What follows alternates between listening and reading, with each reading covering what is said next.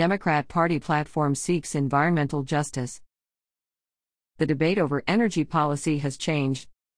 A short time ago, the debate's primary element was reducing America's dependence on foreign oil. Democrats, who concluded their national convention this week, didn't even mention foreign oil imports, and their platform on energy focuses on climate change and environmental justice.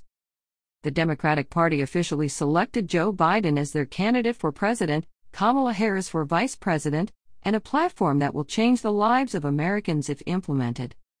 The platform puts in writing the ideas, beliefs, and goals of Democrats in a variety of areas, including a section on the climate crisis and pursuing environmental justice. What is environmental justice? Democrats believe the impacts of climate change are not evenly distributed in our society or our economy. Communities of color, low income families, and indigenous communities have long suffered disproportionate and cumulative harm from air pollution, water pollution, and toxic sites.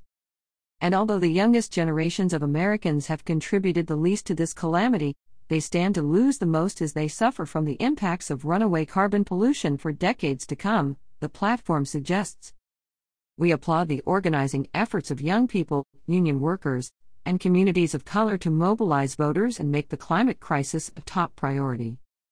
The platform encourages the use of federal resources to counter climate change because Democrats believe we must embed environmental justice, economic justice, and climate justice at the heart of our policy and governing agenda.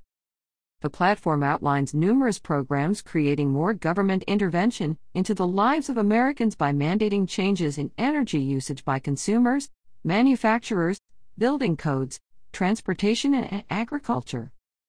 Specifically, the platform seeks to eliminate carbon pollution from power plants by 2035, install 500 million solar panels, 60,000 wind turbines, build a modern electric grid, retrofit 4 million buildings, upgrade energy efficiency in some 2 million low income households and public housing unit, support electric powered vehicle manufacture and usage by installing at least 500,000 public charging stations, and partner with farmers to make the American agriculture sector the first in the world to achieve net zero emissions. We will require public companies to disclose climate risks and greenhouse gas emissions in their operations and supply chains, the platform states. We will hold polluters and corporate executives accountable for intentionally hiding or distorting material information and for affecting the health and safety of workers and communities. The platform outlines the development of a screening and mapping tool to ensure racial and socioeconomic equity in federal climate, energy, and infrastructure programs and identify areas of high cumulative pollution that threatens residents' health and safety. How much will all of this cost?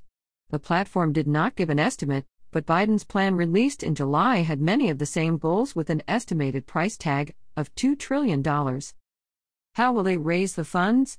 The platform suggests changes in the federal tax code, implementation of carbon adjustment fee at the border to products from countries that fail to live up to their commitments and the creation of an environmental justice fund to make historic investments aimed at eliminating legacy pollution. Apparently, oil and natural gas, which currently provide 80% of U.S. energy consumption, do not have much of a future controlled by the Democrat Party. Alex Mills is the former president of the Texas Alliance of Energy Producers.